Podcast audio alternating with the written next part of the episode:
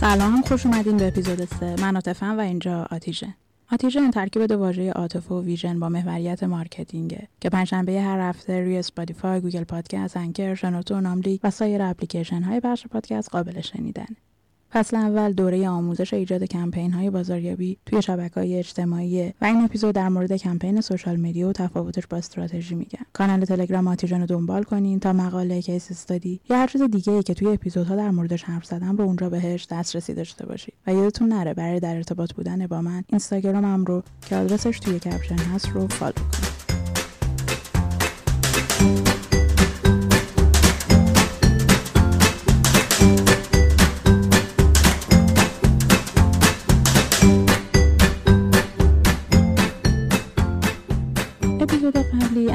استراتژی رسانه های اجتماعی گفتم. حالا وقتشه که از کمپین social media و تفاوتشون بگیم.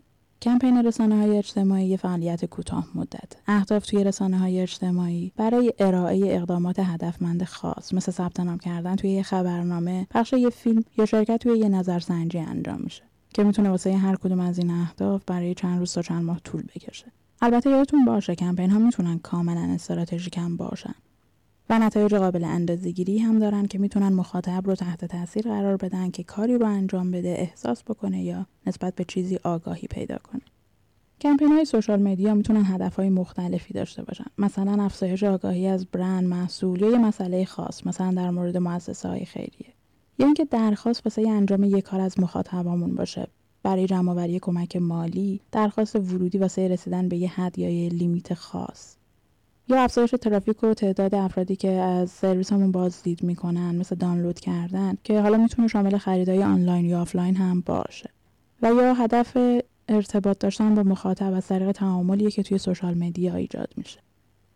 اما اگه سوال اینه که استراتژی شبکه های اجتماعی چطوریه بذارید یه مثال از یه شرکت غذای خونگی بگم که توی استراتژیش میگه که در سال 1400 ما از پلتفرم های مختلفی واسه رسیدن به اهداف متفاوت استفاده می‌کنیم که توی سه ماه اول یک کمپین سوشال مدیا برای کمک به راه اندازی پکیج ویژه‌ای از غذاهای کودک پرفروش با الهام از میان وعده های بریتانیایی رو اجرا می‌کنیم که شامل فیلم های کوتاه روزانه توی اینستاگرام و هماهنگ با اون فعالیت توی توییتر از طریق چند تا برند در مورد همین موضوع و مسابقه که کاربرها ایده های مرتبطشون رو با استفاده از هشتگ مخصوصمون توی پلتفرم های مختلف ارسال بکنن و سایر فعالیت های بازاریابی که توی تلویزیون و فضای باز هم انجام میشه.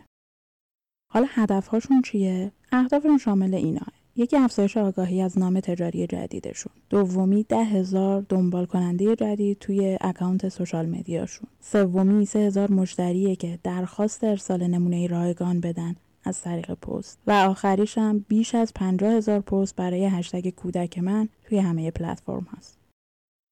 حالا به نظر شما از کدوم از این پلتفرم ها بعد استفاده کنم؟ ببینید پلتفرم های مختلف رسانه های اجتماعی می‌تونن واسه عناصر مختلف یک کمپین و ارتباط با مخاطب از طریق مختلف استفاده بشن. مثلا توییتر یه جای خوبیه برای محتواهای گفتگوی کوتاه مدت که توی یه زمان واقعی با یه سرعت بالا و تعامل بالای موضوعی رو ترند کنی. یا اینستاگرام یه پلتفرم بصریه که میشه ازش برای داستان سرایی و ارتباط افراد با ایده ها و برندها و فرصت ها با یه روش جذاب استفاده کرد. فیسبوک واسه share کردن محتواهای مختلفه به ویژه content هایی که viral میشن توی یه فرم کوتاه. و همینطور می‌تونه واسه ارتباط برقرار کردن یه جامعه که یه علایق مشترک دارن یا توی مکان خاص هم هستن استفاده بشه. چیزی که باید بدونیم اینه که هر کمپین social media نه عنصر اصلی داره. که این نقطه رو قلم کاغذ بردارید و یادداشت کنید.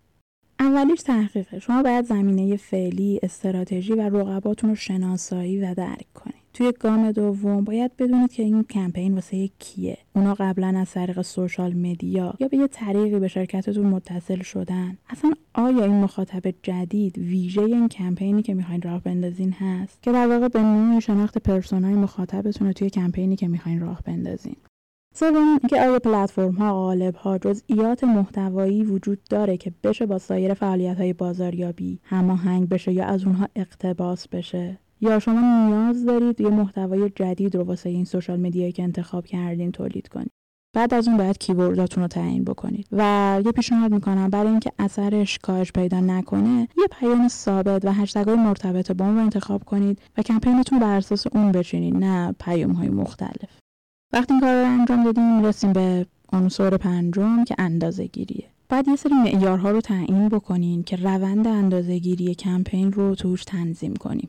فقط ان که باید تبلیغات بکنیم اینکه توی فضای شلوغ و سر و صدای social media باید به نحوی در معرض دید مخاطبمون باشیم. حالا بعد انتخاب بکنیم که چطوری می‌خوایم این کار رو انجام بدیم. از طریق یه محتوای viral از طریق influencer marketing یا راههای دیگه. پس باید یه برنامه ریزی و تقویم محتوایی داشته باشیم که کی توی کدوم پلتفرم و چه چیزی رو می‌خوایم منتشر بکنیم. حواسمون باشه که فعالیت های تبلیغاتی باید با فعالیت های دیگه که توی استراتژی سوشال مدیامون هست هماهنگ باشه. اون چیزی که کلید برنده شدن توی سوشال مدیا تعامل داشتن با مخاطبه. پس یادمون باشه به بازخوردهای مخاطبمون گوش بدیم، به سوالاش جواب بدیم و روش های مناسبی رو واسه درگیر کردن اون با محتوامون پیدا کنیم. و مثل هر فعالیت برنامه ریزی دیگه ای باید در طول کمپین نظارت و بازنگری داشته باشیم و هر جا خطای دیدیمون رو اصلاح کنیم.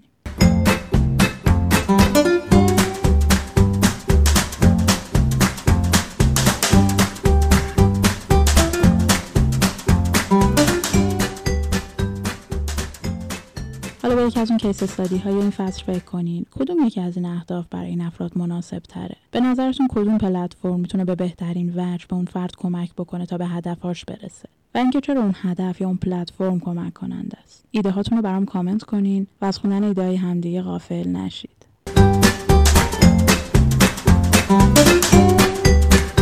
خوشحالم که توی اپیزود سه همراه هم بودین. مشتاق خوندن نظراتتون هستم. پنجشنبه منتظر اپیزود چهار با ادامه بحث کمپین ها باشید.